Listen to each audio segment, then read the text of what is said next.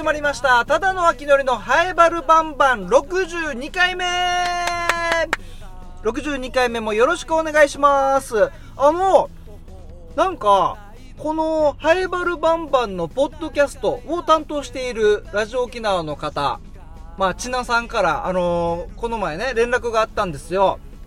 ちなさんね、あの、ラジオ沖縄のちなさん、ちょっとあの、連絡手段がいつも独特でですね、あの、LINE を使わないという、一切 LINE を使わずに、昔はメッセンジャーだったんですよ。Facebook の、まあ、今メッセージになってるのかな？メッセージだったのが今、スラックというね、スラックというなんかちょっとあの、それぞれのコミュニティごとに分けられてそこでやり取りができますよっていうやつ。でそのスラックで連絡来たのがなんとこのハエバルバンバンですね。今現在ダウンロード数がうなぎ登りだそうです。すごいやったー。伸びてるって。皆さん聞いてくれてるんですね。ありがとうございます。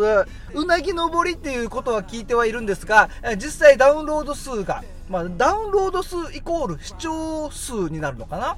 うん。ラジオでいう視聴回数イコール、ポッドキャストでいうダウンロード数になるのかな？ちょっとよくわかんないですけど、まあ、とりあえず、あの、うなぎ登りだそうで、はい、ありがとうございます。ぜひ、これからもよろしくお願いします。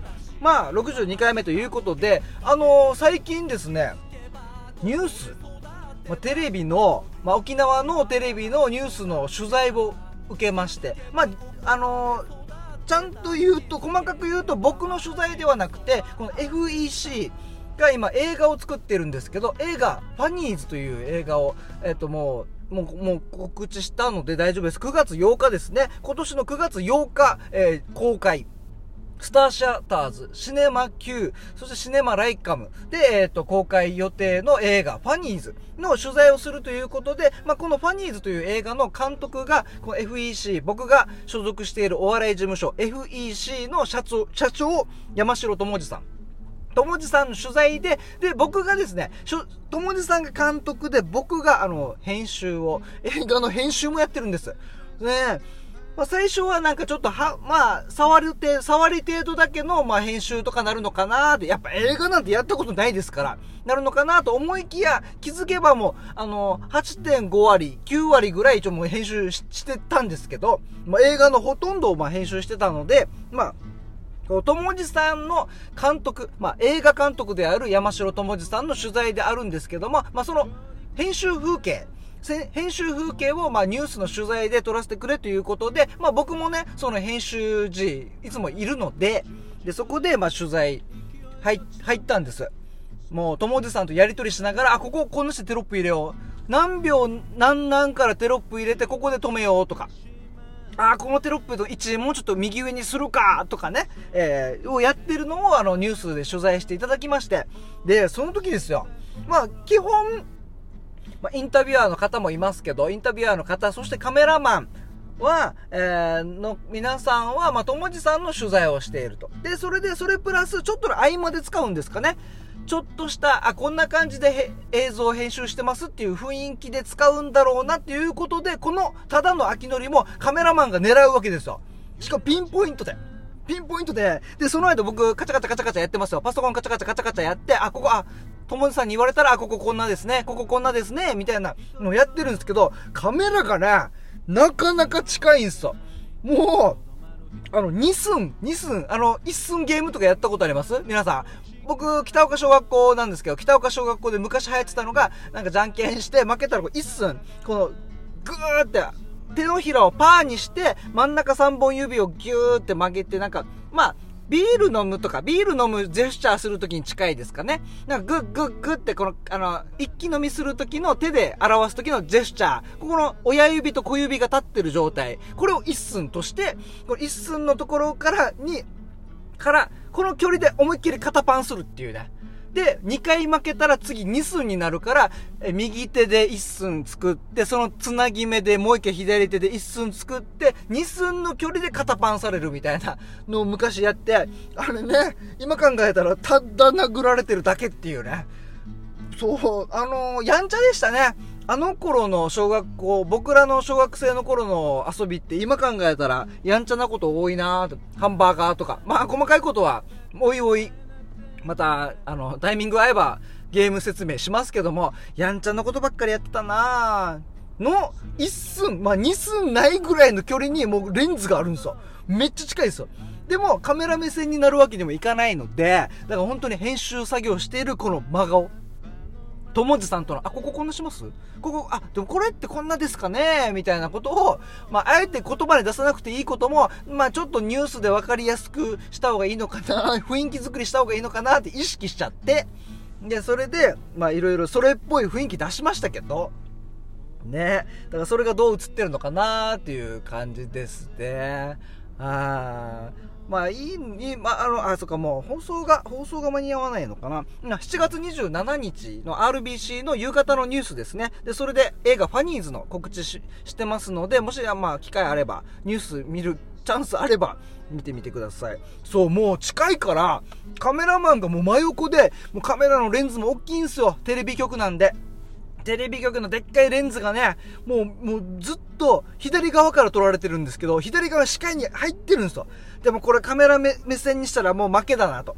これはもう舞台に立ってる以上、舞台に立ってたり芝居やったりとか今までの経験上、カメラ目線ははずいと。そんなことはできないということで、もう意識し、もう視界には入って、視野には入ってるけど、意識しないようにするっていう演技をしてましたね。うん、全然ね、できてたかわかんないですけど、もしかしたら顔こわばってると思いますけど、で、そんな中、まあ、いかに自然体で、映、この、映、映、映れるかっていうことをやってたんです。それ、ど、まあ、ドキュメント、ニュースになりますから、まあ、要はドキュメンタリーですよ。ニュース番組に出る感じの、日常を、いかにリラックスした状態。カメラに撮られてるなんて感じさせないような、ね、ふ、ふ、立ち回りをしようと思ってたんですよ。そしたらですよ、あの、携帯が、まあマナーモードなんですけど、このバイブがね、このカメラで狙われてる時っすよ。バー、バー、バー、バー、バーってくるんですよ。普段こんなに、ブーブー鳴ることないです。で、携帯と僕腕時計が連動してるんで、携帯と腕時計が同時にバー、バー、バー、バーンって振動するわけですよ。それでちょっと焦るじゃないですか。え、ちょっと待って。今カメラで狙われてるから。で、こんなバー、バー、バー、バーってなるんで、あの、電話かと思うじゃないですか。あれ、あれ、電話かな？誰かから電話かなと思って。でも、一寸先、一寸、もう本当にもう、すぐ間近にはレンズが、カメラレンズがあるんですけど、一旦チラッと携帯見て、あれ電話かなと思ってチラッて見たら、LINE なんですよ。LINE が、バーバーバーバーバーってずっと送られてきて、何何何誰？マジ？誰？タイミングおかしいでしょこんな今、もう撮影真っ只中のとこで、ベーベーベーベーで、全然止まらなくて、途中から、あれ？これちょっとおかしいぞと。もう30件や40件そこらじゃないんです。結果、結果から言いますと、120件の LINE に通知が来てまして、もう終わりました。撮影も終わって、ありがとうございましたの時も、そのカメラ向けられてる間120回バーバーバーってなってるんで、もうちょっと集中もできないし、なんかこのブーブーって音が微妙にマイクに入ってるんじゃないかみたいな。向こうのマイクに入ってるんじゃないか。そして入ってたら、これこの映像使われないんじゃないかなとか思いながらやってたらやっぱちょっとそういう意識してる顔になってるんだろうなって。もし、この僕のこうニュースで僕のドアップが映ってたら、その時は、あの、LINE がめちゃくちゃ鳴ってる時です。はい、その際。まあ、映像で伝わるかわかんないですけど、LINE が120件来てた時の顔をしてますんでね。皆さんチェックお願いします。で、後からスマホ開いてみたら、何が120件 LINE 来てたのかというと、迷惑 LINE でした。どういうこと？僕初めて来たんですけど、迷惑グループ LINE みたいな、勝手にグループ LINE に入れられるんですよ。しかも全く知らないんですよ。全く知らない人たち56人ぐらい。56だったかな？まあ50人以上のグループ LINE、誰一人知らないグループ LINE に勝手に入れられて、その56名が一斉に LINE スタンプを送るんですよ。LINE スタンプをこうもう迷惑 LINE ですから、もうもう本当に遊び、遊び心でみん、いたずらでやってるんで、この56人が一斉にスタンプをポンポンポンポンポンポンポンポンポンポンポンって送るもんだから、僕のスマホがずっとバーバーバーバーバーって120件以上の通知が来たんっていうことなんですよ。初めて来たんでびっくりしましたね。うわ、何これ勝手にグループラインに入れられてると。もうこう大会しなきゃと思うじゃないですか。で、大会しようと思ったら、もうすでにこの50数名のこいつらはもう大会して終わった後で、僕一人しかこのグループライン残っていないっていう。何この遊び？超迷惑。超迷惑でしたね。50数名のグループ LINE に勝手に入れられて、えー、長時間にわたって、その全員から LINE スタンプを送られ、120件以上の、バババババババスタンプ LINE が送る。で、全員が思う存分スタンプを送り終わった後に、このリーダー格みたいな人が1回だけコメントしてたんですけど、みんな抜けろーってだけコメントメッセージ入れてて、そしたらポンポンポンポンポンポンポンって50数名がポンポンポン大会しました、大会しました、大会しました。で、残ったのはただの秋のりだけ。何この遊び。何も残らない。自分だけが残ってるっていう。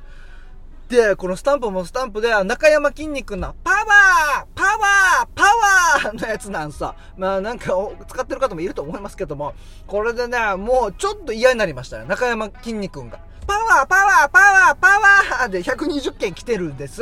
で、そして全員大会して秋のりだけしか残ってない。何この迷惑グループライン？しかもタイミングよ。別に家でゆったりしてる時だったらまだいいよ。なんでわざわざテレビのね、ニュース取材でたまたま秋のりの顔面をドアップでしっかり捉えてる時に、なんでパワーパワーパワーって、ずっと120回、ブーブーブーブーって。このタイミングで来る？まあもう僕はそういう星のもとに生まれてるなっていうのはつくづく感じてますのでもういいですけども、こういうね、ハイバルバンバンでね、こういう、なんか、なんだばっていうのは、ハイバルバンバンで全部消化しようと思ってますんでね、え皆さん、この迷惑グループ LINE を、僕も、私もこういうのあったよってあれば、えー、連絡してください。あの、ハイバルバンバン、ツイッターでもつぶやきお待ちしております。ハッシュタグつけて、カタカナでバルバンと書いてつぶやいてください。えー、そしたら僕、あの、すぐ探しますのでね、カタカナでバルバンです。ああ、本当に迷惑な迷惑グループ LINE でしたね。何も残らないっていうね。うんそんな62回目でございます。ハイバルバンバン、この番組は、ラジオ沖縄のシャゼでもあるローカルに徹せよに合わせて、ハイバルの面白い情報や話題などを世界中に配信しようという番組となっております。僕、ただの秋のり、ハイバル町の観光大使にも任命されておりますので、ハイバルのことなら何でも聞いてください。よろしくお願いします。うん。ね、先ほどの迷惑グループ LINE の話、えー、などなど、まあ、ツイッターのね、ハッシュタグ、カタカナでバルバンってつぶやいてください。あと、メールもお待ちしております。メールアドレス、アルファベットすべて小文字で、はえばる、アットマーク、r 沖縄 .co.jp、haebaru、アットマーク、r 沖縄 .co.jp です。はえばるのルーは r のルーでお待ちしております。では、ちょっと長くなりましたが、ここでさらっとね、あの、ハッシュタグ紹介したいと思います。ハッシュタグバルバン。えー、川崎のしおんさん、ありがとうございます。寝起きドッキリならぬ、寝起きバルバン。そうですね、前回61回目の配信が、えー、寝起きで撮りましたっていう感じですね。今日は、あの、お昼に撮りましたんでね、ちょっとやっぱ元気さが違うのかなーっていう感じですよね。えー、川崎のしおんさん、え？秋のりさん、まだ DMM 下流水族館に行ったことなかったの？私は昨年11月に行きましたよーって。そう、ちょっとなかなかね、行けなかったんで。タイミング合わずに。でもまあ前回行ってきましたんでね。今は7月、今年の7月からは沖縄県民割やっておりますので、ぜひ皆様、DMM カリー水族館めちゃくちゃ面白かったですね、こちら。はい。えー、っと、沖縄県民である証明。秋のりさんは金城十字路チャンネルで自分が出演している動画を見せればいいのではそうそう。県民割を受けるためには県民である証明書を出さないといけないんですけどね。なるほどね。金城十字路チャンネルの YouTube を見てもらうと。水族館の課題に。ああ、それが一番いいかもしれないですね。ああ、ありがとうございます。うん、まあ、一番いいのは免許証を見せることですけども。うん。えー、続いて、えー、ハッシュタグバルバン、ともぶんさん。えー、ともぶんさん、俺まだ行ってない。この県民割は大きい。この夏休み行こうかな。あともぶさんありがとうございます。そうですね。カリウス水族館。今結構700円安くなりますからね大人は。めっちゃいいっすよあのあの魚たちのゾーンもいいんですけどやっぱりあの動物ゾーンの怠け者とかがちょっと僕は個人的にはおおすすめですね。ちょっと獣の臭さもありますけどそれも楽しめるという場所になっております。えー、ともぶんさん続いて。学童今年47歳だけど割った時代はなかった気がする。ああそうですね。あこれも前回ですかね。あの放課後えー、放課後児童ん？さあななんでしたっけ？学童の正式名称ですよね、えー、学童僕らもねあの僕らが小学校の頃も学童通ってる人あんまりいなかったイメージなんですけど最近はね普通にいっぱいいますよね。増えてきてますがともぶんさんの時代今年47歳でともぶんさんの時代は危なかったんですね。うん。まあだからもう本当に最近からってことですよね学童も。でその学童も今いろんな問題があるからということなんで。うん。いろいろまた傭兵と一緒にね話していきたいなと思っております、えー、引き続き皆様ツイッターでハッシュタグつけてバルバンカタカナでバルバンと書いてつぶやいてください。どしどしつぶやきお待ちしておりますので、うん、最近うなぎ登りのハヤバルバンバンでございます。これからもよろしくお願いします。ではでは後半もですね後半はですねいつものように同級生の傭兵とおしゃべりしております。今回は僻地。僻地について何でしょう？僻地についてのおしゃべりしておりますのでそれではお聞きください。どうぞ。はやばるバンバン。今回も傭兵よろしくお願いします。お願いします。傭兵は僕の同級生で、はい、原町宮城出身、はい、そして早原町議会議員もやっていてやってます。塾講師もやってると。はい。であれ何でしたっけ？あのあれ価値観の違いで分かれすぎた。でしたっけ？何回分かれたんかな？よくあるパターン。よくあるやつ。価値観の違いで。違います。キャリア教育コーディネーターです。キャリア教育コーディネーター。そうキャリア教育コーディネーター。価値観の違いで分かれすぎた。ではない。よくあるやつ。よく若い頃よくあるやつねそれをみ認め合おうっていうのがだんだん大人になってくるとねなるね。ありますけど諦めるところと 我慢するところと。いや知らんけど。俺なんかが恋愛語るなんていうところでありますけど、ね、知らんけど。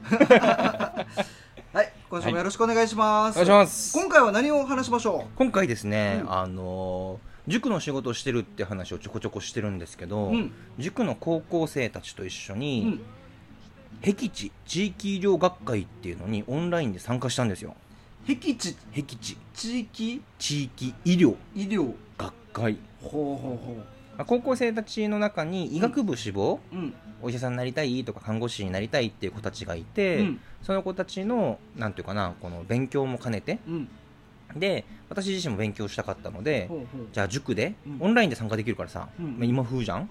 東京とかその関東で内地でやってるんだけど沖縄からでも参加できるから高校生浪人生集めて塾で一緒に参加しようって言ってあの学会に参加しました、へえ、まあ、地域医療学会。うん。僻地。地域医療学会。さらに僻地。はい。僻地というと大体どんな？えっとね一つはまあ離島。沖縄で分かりやすく言うと離島、それからまあ国頭とかみたいなこうなんていうかな田舎の方にあるとか、はいはいはい、あとは、まあ、県外だと山間地域をね山々の中にさ、うん、集落がポトンとあったりするわけよ、そういうところとかに人は住んでるんだけど提供する医療の場所がないとかっていうのがあって昔はね。そこに診療所作ってお医者さん派遣したりとかっていうのをしたりするわけ。あのドクターこと。そうそうそうドクターことのイメージが分かりやすいね。あれがもうまさに。まさに僻地の医療って感じだな。あの銀の竜の背に乗っての場所。銀の竜ののやつ、はい、最近映画あったよね。あ何があった。そうね。はいああいうところのそうそうそう、えー、地域医療学会。僻地はそれであとは地域医療はその僻地に限らず、うん、都市部もそうだし農村部も、まあ、ハイバルみたいなところも含めて、うん、地域の中で医療をやっていくんだっていう話をね。おなんか具体的になんかどういった内容になるのこれは？えっ、ー、とそうだな。まあイメージとしてはさ医療って言ったら病院に、こう体調を崩していくみたいな感じだと思うんだけど、うん、病院にずっといるっていう形から、うん、普段の生活のところに医療の現場がこうなんていうか移ってきてるわけね今トレンドとして、まあ、今っていうかまあしばらく前からずっとなんだけど、だからこの、まあ、高齢の方々とかがさ、介護とか受けながら生活するんだけど、施設でずっと暮らすとかよりは、うん、自分たちの生まれ育った地域で最後までっていうのが今目指されてるわけね。ほうほう、まあ、その方が暮らしやすいしさ、うん、そのなんていうか本人たちも充実するわけじゃん。普段の生活に医療が入ってくる。そう。まあ、訪問してくるわけよお医者さんとか看護師の人たちがお家に来てくれるとか、うん、あとはその、まあ、老人ホームとかにいるんだったら老人ホームにこう来てくれるとか。うん。っていうのが一つ。訪問看護？そうそう訪問看護訪問診療。でもう一個はあのもっとカジュアルなところもあって、うん、あの暮らしの保健室っていうものとか、うん、あのコミュニティナースっていう人たちの活動とかがあったりするんだけど、暮らしの保健室。そうそうそうそう、まあ、イメージとしては公民館とか、うん、まあ、カフェとかみたいな住民がよくいる場所普段から活動してるような場所に、はい、看護師さんとかさ医療に関係する人たちが、まあ、よくいるわけよ。で普通におしゃべりしてる中で何気ない相談ができるとか。これはまあ地域医療学会のところから 派遣されてるみたいなまあそのなんていうかな地域医療っていう取り組みの中の一つかな。あなるほどね、まあ、いろんな取り組みはあるわけ全国に。公民館とかに定期的に看護師さんが来る。とかとかとか。かもういる。いるいる。そうそうそうそうあとはこの県外とかだったら田舎のところで、うん、みんなその車で移動するからこのガソリンスタンド使うんですよっていう場所があったりして、うん、そのガソリンスタンドに看護師さんがいるとか。へえみんないろんなその地域の人たちと毎回顔合わすわけよ。で顔合わす中でなんとかさん最近どうですか？みたいな何気ないおしゃべりの中で最近ちょっと腰痛くてさとか、はいはいはい、ちょっと咳が増えててみたいな相談ができるような環境を作ったりとか、うん、そんな感じで身近な生活の中に医療がどんどん入っていくっていうのが増えてきてるわけですよ。へえそれを僻地地域医療学会。そうそう、まあ、そういうこう事例報告とか、うん、私今こんな取り組みしてますとかこんなこと学びましたっていうのを報告する会よね。これはなな全国的に今、できてるんだこれからのもの、えーと、地域えっ、ー、とねその取り組み自体はもう本当に古くからいくとまあ50年とか。え？そう。なんだけど、うん、まあ、特にこの20年ぐらいじゃないかな本格的に。介護保険が出てきてるのが2000年とかのはずだから、そのぐらいから割とちゃんとこう浸透させていくような動きが広がってるかな。沖縄でもなんかそういう取り組みしてるところとかって、うんうんうん、あるの？多くはないんだけど、うん、沖縄ハイバルにもあるよハイボールね？そうそうそうそう。暮らしの保健室とはちょっと違うけど、うん、訪問の看護のステーションもあるし訪問医療もある、うん、ああそうなんだ。んですよ。ハイバルに？そうそう宮平にあるよ。宮平に？公民館の近くにある。公民館？そう。シーサー館？あの古くからある方。ああ前の前の公民館。2階が青年会室だった場所あの手習い所があるところだそあそうそうそうそうそう公民館の中に手習い所があってああの近くそうそうそう右岸門のそばぐらいのねはいはいはい右岸門のそばではない？あはいちょちょちょちょちょっと離れてあれちょっと離れてる。右岸門のそばって言っちゃうと、はい、宮平の人が「えうん違うよ」失礼しました。右岸門から あの宮平保育所に向かってる間あのあのあの通りの真ん中ぐらいね。そうそうそうああそこにあこの訪問看護とかの拠拠点があるえっ、ー、とね訪問医療を行ってるクリニックがあるかなああクリニック。そうそうそうそうそうそう。まあえっと今洋平が言ったみたいな暮らしの保健室につながるようなクリニックがあるってこと、まあ、えっと在宅診療をしてるクリニックかな？あ暮らしの保健室自体はまだ、えっと、ハイバルではやってはいないんだけど、はいはいはい。えっと、ホームケアっていうクリニックが在宅療養支援の診療所訪問診療とかをしますよっていうのができてる去年ぐらいからだから結構新しいんよ。あ新しいね。そうそうそうそう。一昨年かな？そんぐらい。はいはい。ハイバルの宮平の。そう。あ前の公民館の。そうそうそうそう。そうこれあれじゃない？松そばがあったとこじゃない？あはあはあはあはあと松そばっていうなんか駐車場が裏手にあって なんかこの前の旧公民館の通りに松そばって看板よくあったんだよ、あのトマトそばとか出してた場所。今行ったことないけどでも見たことあるよ。そこだ。草ぼうぼうのとこでしょ？あなんかいるそうそう生い茂ってるところそうそうそう。でそこで訪問診療やるクリニックさんが入ってる。へえ看看護の人とか介護の人とか、いろんな人たちと連携しながらサポートしていきますよっていうのをハイバルでも。あそんなのもやってるんだね。へえ旧宮平公民館斜め向かいって書いてます。ああもうもう松そばです。手手習い所のところ、はい、うんなるほど。そうなんですよ。こういう取り組みが、まあ、そういうのを、まあ、塾校の生徒と一緒にまあ医学部目指してる生徒と一緒に勉強してると。この塾の子たちもあの、まあ、なんていうかな地域医療っていうのは結構大事なキーワードでさ、うんうん、地域の人たちこの介護とか福祉の人たちとか、うん、そういう人たちと連携しながら取り組んでいく行政も含めて、うん、っていうのが一つ重要なトレンドとしてあるんだけど、うん、高校生もそれは知ってるんだけど、実際何してるかよく分からんわけやっぱり、はいはい、なかなか現場見に行ったりとかすることもできないからさ、だけど面接とかでは聞かれたりするから、じゃあせっかくだから勉強しようぜって言ってこの子たち呼んで沖縄からオンラインで参加できる新しい取り組みを頑張ってました。すごいっすね。あのー、毎月月に1回4本撮りで、うんはいはい、4本目じゃないですか、はいはい、でやってるうちにあのすごい生活してるなって思うんですよね 洋平が、はい、あのね出てくる言葉がね、はいはい、あのなんか地域のこととかこの福祉のこと、はいはいはい、学童のこととか、はいはい、同級生と会った時話合う？めっちゃプライベートなことになるけど。ね、最近は前も言ったけどあの本ばっか読んでるからそもそも会う機会が減ってしまってるよね。ちょっとなんか陽平の、まあ、課題というか同級生ともっと喋ってもっと間間にポップなものを挟んでいくみたいなのは必要かもしれない。まあね前も言ったけどもうひたすら今勉強してますって言ったからね。本ばっか引きこもって読んでますって言ったから3日間ずっと本読んでるっていうカバンに常に2冊ぐらい入ってますよだって僻地地域医療学会と関わらないもん、うんうん、普段生活してても医療系の子たちとかはやっぱ知ってるわけよああ治りとか知ってるだからああはいはい同級生のね。医学部行ったやつとかさ。治りね。そうそうそうそう。あいつらとかは知ってるはずよ。そうか榊も知ってるんじゃないかな今。役場で福祉系で働いてる。ああなるほどね。あそうなんだよね。そうそうそうそう。保健福祉か。そうそうそうそう。そうね。まあちょっとい。ろいろ同級生ともねもうこの年になって、はい、僕らも今年32歳なんで、うんうんうん、お互いなんかそこそこのねね。肩書きも持ってきてるんで、はいはい、持ち始めてるんでね。